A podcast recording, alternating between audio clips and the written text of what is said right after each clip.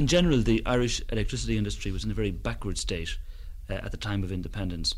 First of all, it was very fragmented. Every town had its own little generating station, usually attached to a business, and very often uh, just there to serve the, the shop or the mill or whatever it happened to be. In the big cities, the supply w- was very confined. Uh, less than 15% of the population had electricity.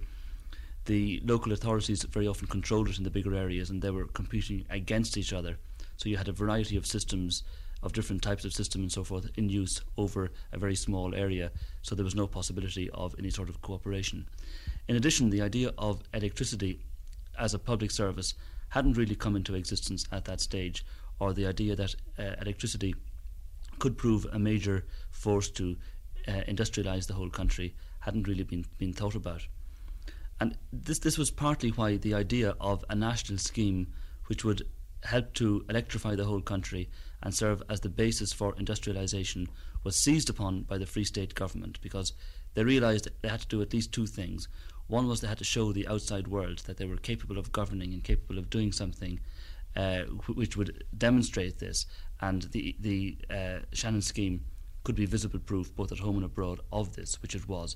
The second thing was they realised they had to move Ireland away from being a predominantly agricultural country. They had to give it some sort of industrial uh, basis, and again they saw the uh, Shannon scheme and the ESB as the means of doing this. Maurice Manning recalling the thinking that led to the setting up of the ESB. In the 1920s, the use of electricity wasn't widespread. W.F. Rowe, who worked for Dublin Corporation Electricity Department at the time, recalls what the situation was like. Well, there were private companies all over the country. And surprisingly enough, some of the big towns hadn't any.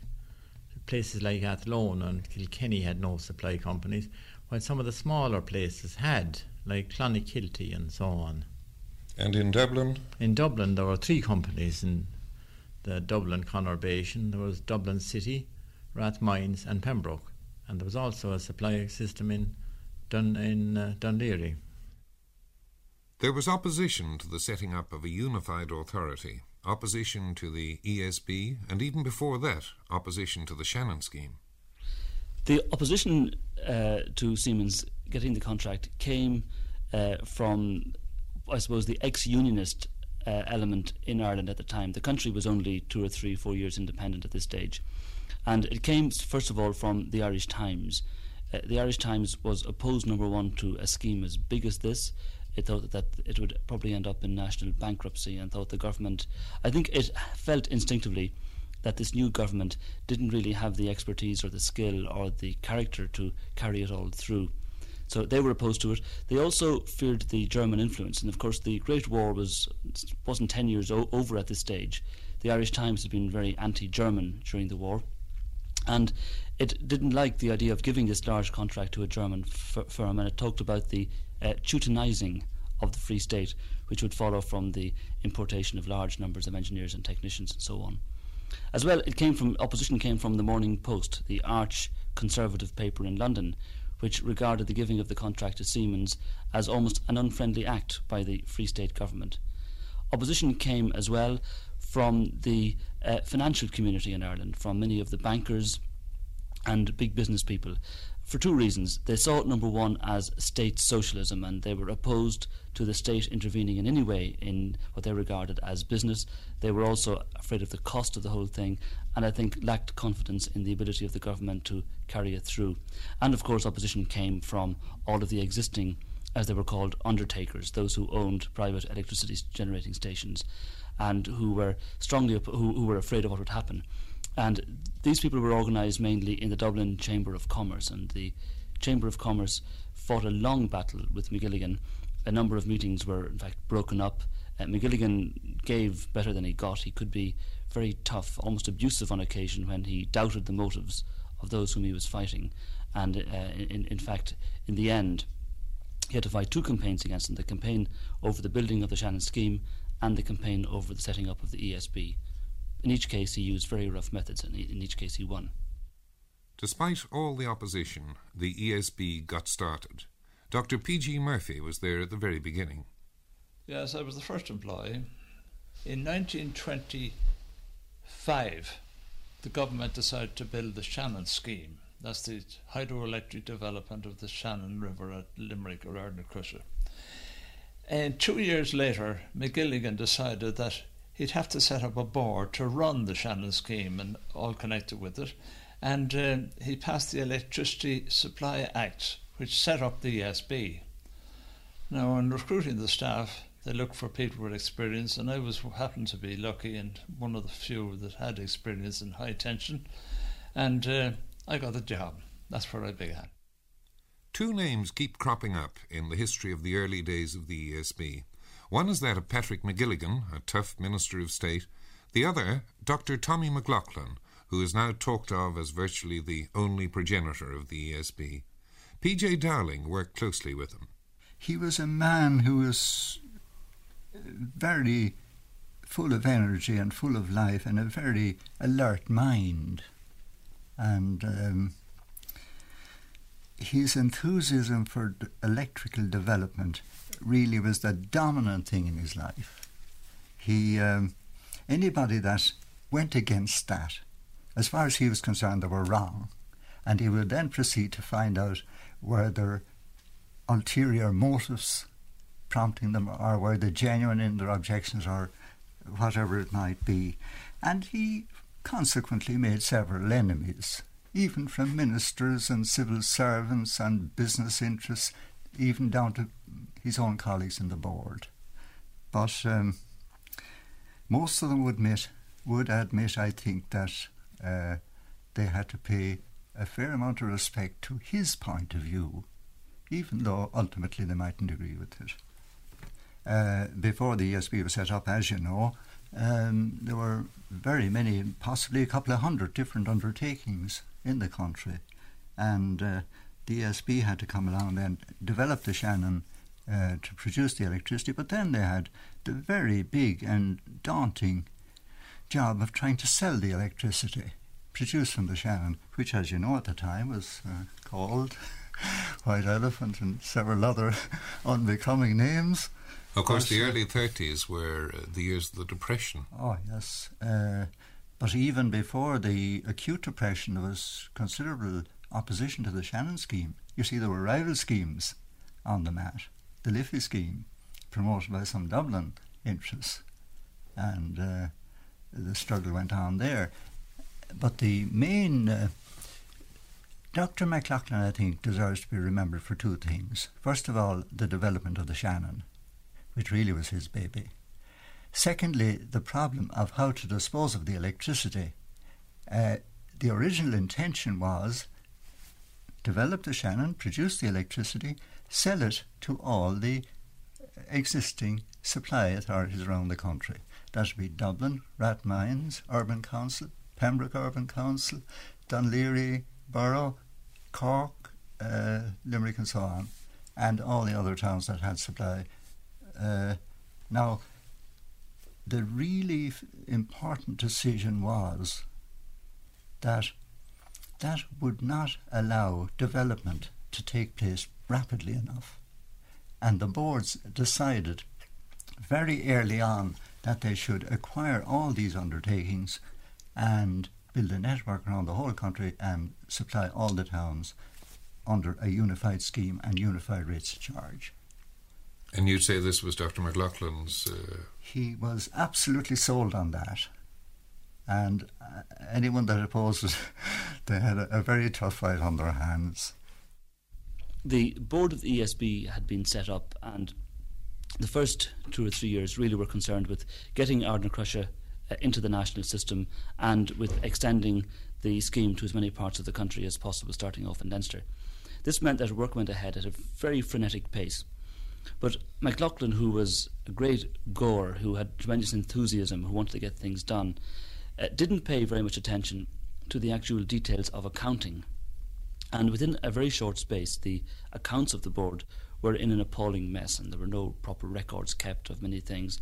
Uh, there was no question of any dishonesty or any fiddling of any kind, but there was a mess. Well, that was the first point. The second point was that McGilligan, as minister, uh, was perhaps almost overprotective of the scheme, and his whole reputation was bound up in it. But he felt that he and the government weren't getting sufficient information from the board as to what was happening.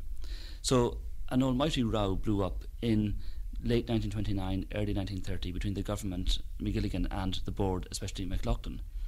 This row resulted in the sacking from the board of the chairman, John Murphy, who had been town clerk of Dublin. He resigned from the board, and so did McLaughlin. He resigned, in fact, on the instructions of the government. This was a huge rift between McGilligan and McLaughlin, who had been very close friends before that, and in fact, who had caused the scheme to be to, to come into existence. Probably in the end, they were both wrong. McLaughlin was wrong in that he wasn't paying enough attention to accounting procedures.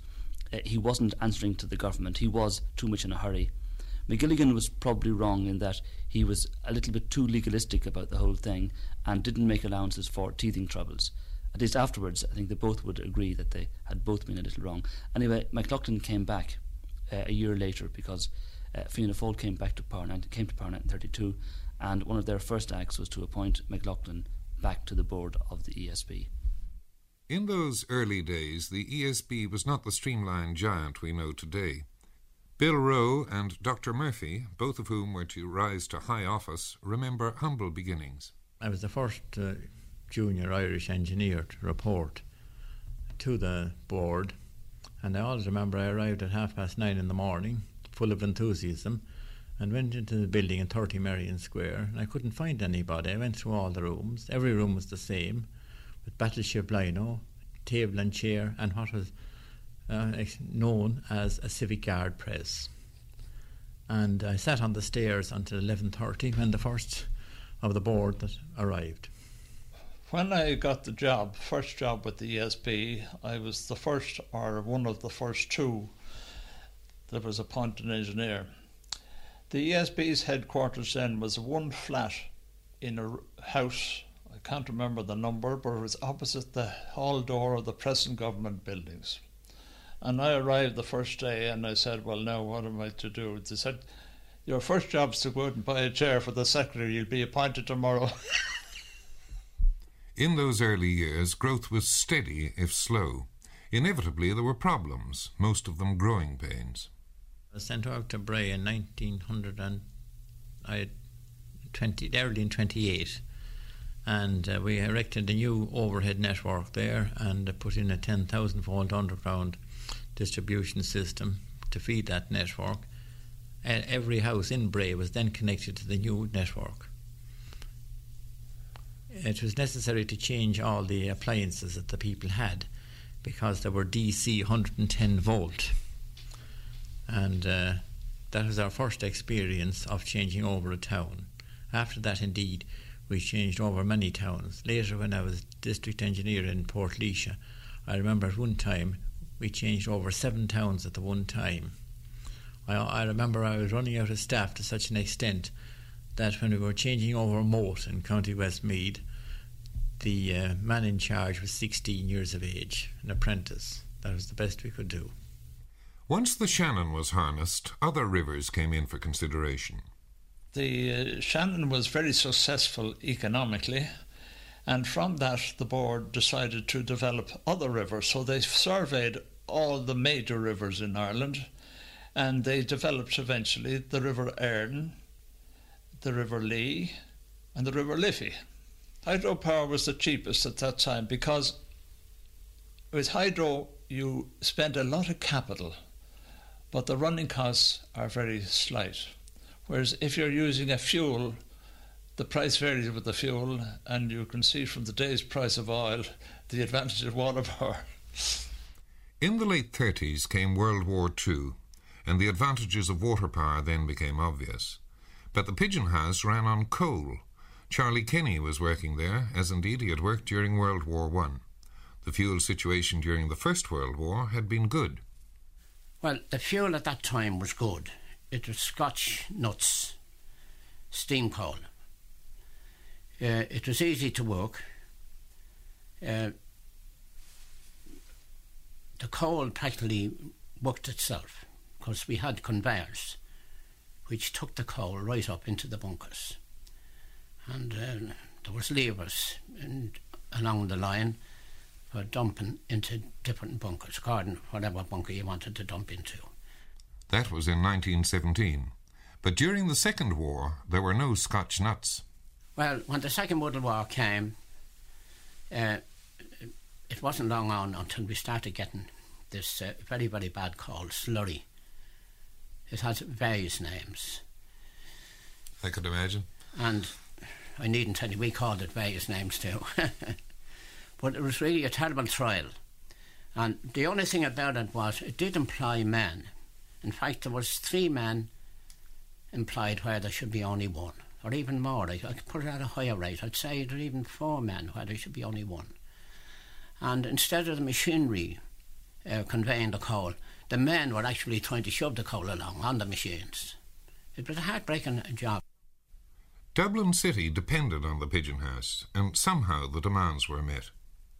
The station, as far as I can uh, recollect, it was fuelled on on uh, rubbish, more or less, anything they could get.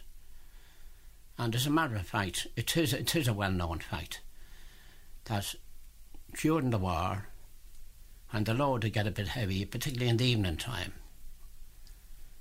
there was men, a couple of men used to go around and put out the street lights in order to keep the load a bit lighter. The chief executive of the ESB, James Kelly, qualified as an engineer during the war. He remembers the pigeon house. I came to the ESB as a young graduate engineer just uh, just after the war, actually, and um, my first assignment was in in the old Pigeon House station. Uh, I can remember coming out of college with a lot of textbook knowledge, but going down to uh, a very challenging situation. I don't think people really realised the part Pigeon House was playing in in the in electricity supply in those days. Uh, we had only two main power stations, which were dependent on the one hand on rainfall and on the other on very in- inferior type coal. Uh, I can remember the sight of coal boats coming into Pigeon House with grass growing on the top of them, and I wondered about this, and then I found that it was really scrapings off the top of some of the slag heaps in Britain. Uh, I can remember also the quality of the coal; it was very sticky stuff. Uh, part of my job was doing very sophisticated tests in the laboratory on, and making announcements as to whether it would burn or wouldn't burn, whereas the men on the floor, I remember, had very unsophisticated ways. They just took a fistful of it and threw it against the wall, and if it stuck to the wall, they told you it wouldn't burn, and they were usually right. When peace came in 1945, it was a new beginning for the ESB. There was very little production at that time we tend to forget that now. We only had two stations. We had Ardnacrusha and we had Pigeon House. Uh, we now have 28 power stations and altogether a more complex system. But we moved on from these very difficult years in the late 40s and early 50s. The next thing on the horizon was the government decision to develop turf on a, on a large scale in the country, and the ESB then had the challenging job of burning it. Uh, there was some technology available in Germany on sod peat, but when a new form of peat production came along, uh, that's milled peat, uh, we didn't have the technology in Western Europe, and uh, we had the challenge of developing that technology. Moore McDowell, who with Maurice Manning is writing a history of the ESB, has reservations about the commitment to turf. He feels it was uneconomic. No, it was entirely uneconomic. The ESB was railroaded into using turf which it didn't want to use in the early 1930s. It was railroaded into it simply in order to make the Turf Development Board, as it was then, later Bord na Móna, to make its um, programme viable. The, it, never, uh, it never made any economic sense to ESB. In fact, they fought hard against it, but they were completely outmaneuvered by a combination of Andrews, who was, was is, um, a very powerful personality, as you probably know, and Lemass. Andrews was very close to Lemass, and it's fairly clear that they railroaded the ESB into using this and using turf for the thermal station simply wouldn't hear of anything other than turf. He, Lemass called them in and read the Riot Act and said he was building a, a wall around the country and um, that if he heard any more nonsense about using imported coal or import, imported oil, there'd be, a quote remember from a memorandum, there'd be hell to pay. So Brown, the chairman of the board, really had no option but to give in on it, and that was the that's how the ESB got involved in turf. It certainly course. wasn't, wasn't their own choice. Looking at it dispassionately, um, it was making use of the only natural resource we had in the way of energy, apart from water. Um, yeah, it was. Uh, the ESB would argue, and I'd be inclined to agree with them, that if the government wants turf used, if for social reasons, the balance of payments, employment, then it's up to them to say, right, if, if turf is uneconomical, we will explicitly pay the ESB a subsidy to use turf. Instead of which, what they said to the ESB is, you will use such turf as Bord na Móna may provide at such a price as Bord na Móna may charge. And of course, Bord na Móna simply charged the price to clear its own problems, and then the extra costs passed on to the consumer. So it's a disguised subsidy, and the ESB was put in the position of not being able to control either the price of its fuel or indeed the quantity of it, because if, if there was a bad year, well, that was just tough. Um, there was no turf available, uh, or, well, there was never no turf, but supplies wouldn't come up to the required amount. Water and turf were the native sources of power. Oil fired stations were built, but there was always the knowledge that control of this source was not in our hands. Dr. P.G. Murphy recalls the search for marginal sources of power. We experimented with wind power. We built a small wind power station and we discovered what most of the big countries before us had discovered that uh, it was a very expensive method of generating electricity and it was very unreliable because one good storm will blow any mast down. The decision to bring electricity to the country at large was a courageous one. Rural electrification was fraught with difficulties. W.F. Rowe. You will realise that in 1945, uh, particularly January 1945, the war was still at its height and uh, it was impossible to get material of any kind. So we only we laid our plans and and uh, set up our organisation, started training men, recruiting men, and we've got very few men from the existing ESB staff because the, it had been run down during the war, and of course there was a slump in line building and everything else. We realised that we had to erect a million poles or more. Uh, we started off by breaking the uh, country up into areas. We based the area on a parish, uh, roughly about 25 square miles. Now, the parishes varied tremendously in size, but uh, we made the big ones small and the small ones big, so that we usually got about 25 square, mi- square miles. Nearly every parish in Ireland set up its organising committee. Radio Éireann eavesdropped on such a committee in Banshire, where Father Hayes was the chairman. Well, now we have come to a very important item of the programme tonight. Uh, I'm sure you're all very interested in it. It is the question of rural electrification for the parish. That means getting electricity into every house in the parish. The one thing uh, I'm worried about, you know, will the people take it? I have no doubts that will be most useful. But what do you think? Will they take it now? Well, I believe they will take it, Reverend Chairman, uh, when uh, it's explained to them the facilities, the usefulness and all the rest of it, of having an electric light installed. I have no doubts but they'll take it. Mm, but how, um, how will you go about it? I wonder? How will we go about it now? Well, I propose, Father, here, that you get the parish council together and let him canvass all the people of the parish and see, find out if any of them is interested in it. And it'll be time enough then to see if they're all interested and go ahead with it. Now, we'll call to every house, would you like? Make a canvass every house, Father, yes. Yeah. Mm, mm But before we go canvassing, wouldn't we want to have an idea of the cost to be able to let the householders know? That's the important point, isn't it? To know according to the area of their house. I know. houses, Hmm. What they'd have to pay per month or two months, as the case may be. So you'd be able to tell them exactly in and about what the cost is? Yes. You know, they'd be nervous otherwise. Hmm. Reverend Chairman, Yes, Tom. I wonder what would the cottage cost? The light for the week. Well, no, uh, somebody told me where they have done it at about one ninepence a week for uh, a cottage. And you know, the important thing is that that the county council will put the light free for you.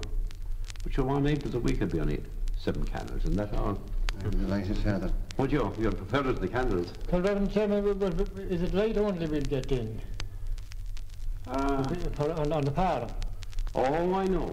Uh, you mean could you use it Yes. for work on the farm? Yeah, Well, I think, mind you, that uh, all the least important to the least part of it. It is uh, work on the farm for It'd be more important if you had, had when you be getting it in then, to have the... To use it for the, use it for the farm work. farm work. And what about the, the missus in Ireland? Oh, it'd be very useful for her, all You forget that sometimes, the farmer's wife. Yeah. Mm. I, I think that uh, it is necessary to have a general meeting summoned and have the views of the people on this. And I propose that we have a Sunday morning announcement uh, for a general meeting. Well, are you all in favour of that now? Yes. Yeah, yeah, yeah. All right, so, and then you, you'll help to canvass the whole area, then Oh, well, all our own area, our own A lot of different areas. well, help the God to brighten up the parish anyway. Yes. The ESB sent their men through the length and breadth of Ireland to brighten up the parishes. Their instructions were to complete one scheme in each of the 26 counties before starting on a second project in any one county. When we arrived in a village, we first of all got in touch with our local committee. Now, the local committee was usually headed by the curate, the creamery manager, or the teacher. And with their help, we had to get digs for our various uh, staff, and then we had to recruit casual labour to do the, the donkey work. Now, perhaps donkey work is a bad word. I'll say uh, do the heavy digging and hauling. Uh, each area had a crew of about 80 men, and it took four months roughly to complete an area. Each area costing about £80,000. In the whole country, there are something like 800 areas. When our men were going around canvassing for consumers, the standard uh, radio set was the ordinary uh, wet battery radio. You had to bring the battery to the garage every week to be charged, and the cost was something like, say, two shillings. I forget the amount, but adding that up, you found that the uh, cost of charging the battery would be nearly about what these small houses would have to pay as their fixed charge for electricity. And this was one of the biggest selling points in getting the smaller houses to sign up for supply. Some of these houses were very small and very poor, of course. I remember seeing in uh, North Mayo, north of Killala, um, what must be one of the smallest electrical installations in the world. The two wires from the ESB pole came into the kitchen door, and just inside the kitchen door there was the meter. There was about two feet of wire from the meter up to a light, and a switch beside the light, and that was the complete installation. now, you may, people may be inclined to scoff at that as an electrical installation, but that light was in their kitchen, in their living room. And the difference that that light, a 100 watt lamp, made to living in that house, I didn't ask you. But did they use 100 watt bulbs? I believe they were very averse to using anything uh, that burned power. Well, uh, we had a very interesting scheme uh, in the rural areas. We gave a free 100 watt lamp to every rural consumer that was connected on the theory, on the basis that if they got used to a good light in a room, they wouldn't put in a smaller lamp when it burned out. And that scheme, I think, was very successful. You, you did this, if you'll excuse the pun, in the light of previous experience that they were using very low powered bulbs indeed. Well, some of them were, I admit, but uh, I, I think our scheme worked very well. What kind of effect had it? Uh, apart from anything else, it must have shown up houses that they hadn't actually seen before. Oh, they, uh, there was a tremendous improvement in the overall appearance of the houses. People began to see that they wanted uh, walls, wanted decorating, and this type of thing, and they certainly rose to the occasion. It was just they didn't realise it before. It wasn't that they were lazy or slovenly or anything else. It's just they didn't realise the things wanted doing. And then, of course, the uh, the change in, in rural life with electricity. I mean, the, the, uh, it would take a whole program to go into all the advantages, or if you like, all the disadvantages of living without electricity. Starting with running water. See, in the rural areas, they, they weren't able to turn up tap like you can in a town and get water. They were maybe a quarter of a mile away or half a mile away in many cases from another house. They had to dep- depend on their own water supply. And uh, very often they might have a pump in the yard or they had to go to a river for water. But very often it was a very tedious job. With electricity, can have these small automatic pumps. And that certainly revolutionized uh, living in the country. The erection of the vast network of poles and line is still remembered vividly by the men who accomplished it. Men like Ricky Nellie, Bobby Byrne, James Douglas, and Bill Rowe. The first pole wasn't erected until November 47 because there was tremendous difficulty in getting material. We found that uh, the cheapest way to buy our poles was to import them directly from Finland ourselves. We sent a man to Finland who made an initial purchase of 90,000 poles. And the 90,000 poles that were delivered, first of all, they had to be seasoned and then creosote, that's creosoted having been stripped first.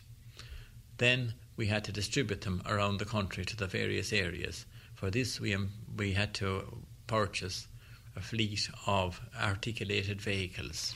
I was doing some surveying for a 10,000 volt line between Tallaght and the Selby quarries, and I was chased by, from a field by a bull.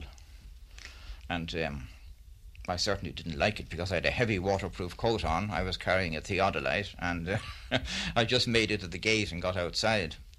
But the following morning, going out, I was telling one of our, if you like, well experienced and senior linesmen about this, and um, he said, Well, look, I'll go out there with you, and uh, I'm sure we'll be able to manage that bull all right. So he came out in any case, and uh, we duly went to the field and opened the gate. He went in, the bull came paw- running across to investigate what was going on. My friend got behind the bull, caught him by the tail, and ran, ran him round and round that field until he lay down exhausted.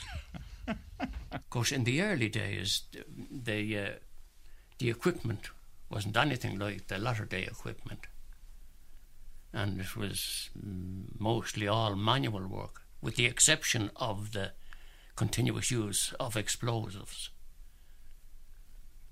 But they even produced our problems because you run into ground that was you that was too soft to, to use explosives in. Bad weather makes the makes the the work very very difficult because uh, it softens up the ground. You're flooded with water. You're uh, cursed by trying to keep pumps going, and uh, you have to ca- uh, case the holes because the weather the ground is inclined to tumble in at eight and nine foot de- depths, huge holes. There was this church. It was the time of the rural electrification, and I was on this job with two electricians. I was still the apprentice, and uh, we were wiring this church for light and heat, and uh, the church must have had what must have been the first all-electric confession box in this country because the parish priest wanted to have a light to read by when clients were slack, and a foot warmer for the cold weather, and a buzzer that could be rung by his housekeeper from the house to acquaint him of the fact that uh, his ministrations were urgently required in another part of the parish. I remember talking to a, a blacksmith in County Carlow, and he had electricity in his forge. Now, he had a small farm as well as the forge he brought me into the forge and he, he was quite a progressive little man. He had um, drills and saws and a thing blowing the uh, fire, all worked electrically in the forge, and he was very pleased with them. And I was admiring this and said, That's very good. Well, he said, Now come and I'll show you the best thing I have. And he brought me out and he showed me the light he had in his farmyard. And I said, Why is that the best thing you have? See, I can do my work in the forge now until I'm finished and then I can, even though it's dark, I can go out and, and uh, finish my yard work as well. Whereas before, he said, I used to have to get all the farm work done before it was dark. The French say that appetite comes in eating. The appetite for electricity seems to be insatiable, and the problem is to decide what fuel will meet that appetite most economically. Towards the end of the 60s, we began to get very worried about the increased dependence we had on imported oil. We saw that all of that oil was coming from the Middle East, a rather politically unstable source, and uh, we began uh, making our plans for diversifying away from it. Uh, we, the government made the decision that the ESB should get on with planning a nuclear station. We were proved right by the events of the Arab action in 1973. We have developed plans for a nuclear station and we're keeping them right up to date in accordance with the government decision. But a number of things have happened meantime to slow down the urgency of a nuclear station. First of all, the recession itself meant that we haven't had growth for three or four years. Uh, the government made us an allocation of the gas find off Kinsale.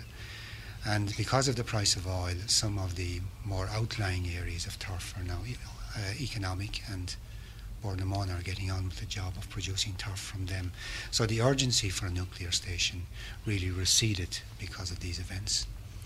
A significant recent development was the opening of the pump storage scheme at Turlough Hill. It's not a new scheme, there are other ones in the world, but it is a totally new technology uh, for Ireland. You know, one of the problems we have about electricity is that you can't store it, but uh, Hill provides a form of storage in that uh, plant that would otherwise be shut down at night time when load is very light we use it instead for pumping water up to a, a, an upper lake, artificial lake, which which we constructed. And then during the daytime, uh, when we need electricity, when industry comes on and uh, increased cooking and lighting and so on, we use it. We use the water there to gener- uh, generate electricity on its way down. Is that economic? It does not cost you more to pump the water up than the value you get out of it coming down again. No, because uh, we're using uh, our most efficient plant, which would otherwise be shut down. Uh, we get three units of electricity out for every four we use in pumping. What does the future hold? I asked Moore McDowell. Very difficult. Um, I wouldn't like to be in the chief executive's shoes. Uh, it's a very, very difficult business planning for the future in the ESB. When you think that if you want a power station, let's suppose you're going to go nuclear and you're going to build a power station which is going to come on stream. Um, you plan today for a station which is going to come on stream anything up to 10 years from now. So you're not only attempting to forecast the demand for electricity 10 years ahead, but you're locking the system into a method of generating electricity based on your, your hunch as to how relative prices of coal, oil, and so on are going to behave. Um, at the moment they have problems. They don't know what oil is going to be available. Uh, will there be more strikes of natural gas? will coal prices rise relative to oil or oil relative to coal? Um, will nuclear power be be acceptable politically? You know, there's all this problem about in Sweden and the United States. And all these things make it extremely difficult for the ESB to forecast. We know that there's going to be a growth in the demand for electricity, and they're going to have to meet it. And they would, I suppose most people in the ESB would say, well, we'll operate on the basis of 10% per annum being the what we're likely to experience over the next 15, 20, 25 years to the end of the century. But the, the problems that they face in planning the capacity to meet that and to meet it optimally in the sense of at the minimum cost are really appalling. Um, if you think of it, it's, it's sort of Russian roulette, except in, instead of having only one bullet, in the six chambers. There are about five of them. Your chances of getting the right answer are a bit remote. What has the ESB achieved in its first 50 years? I heard Gunnar Rugheimer say one time that if you drew a line around Dublin that roughly corresponded to the old Pale, that the rest of the country was in attitude uh, at least a hundred years behind uh, what was inside the Pale. But with electricity uh, and television, this is no longer true. Um, that I suppose you could say electricity seduced Ireland into the 20th century.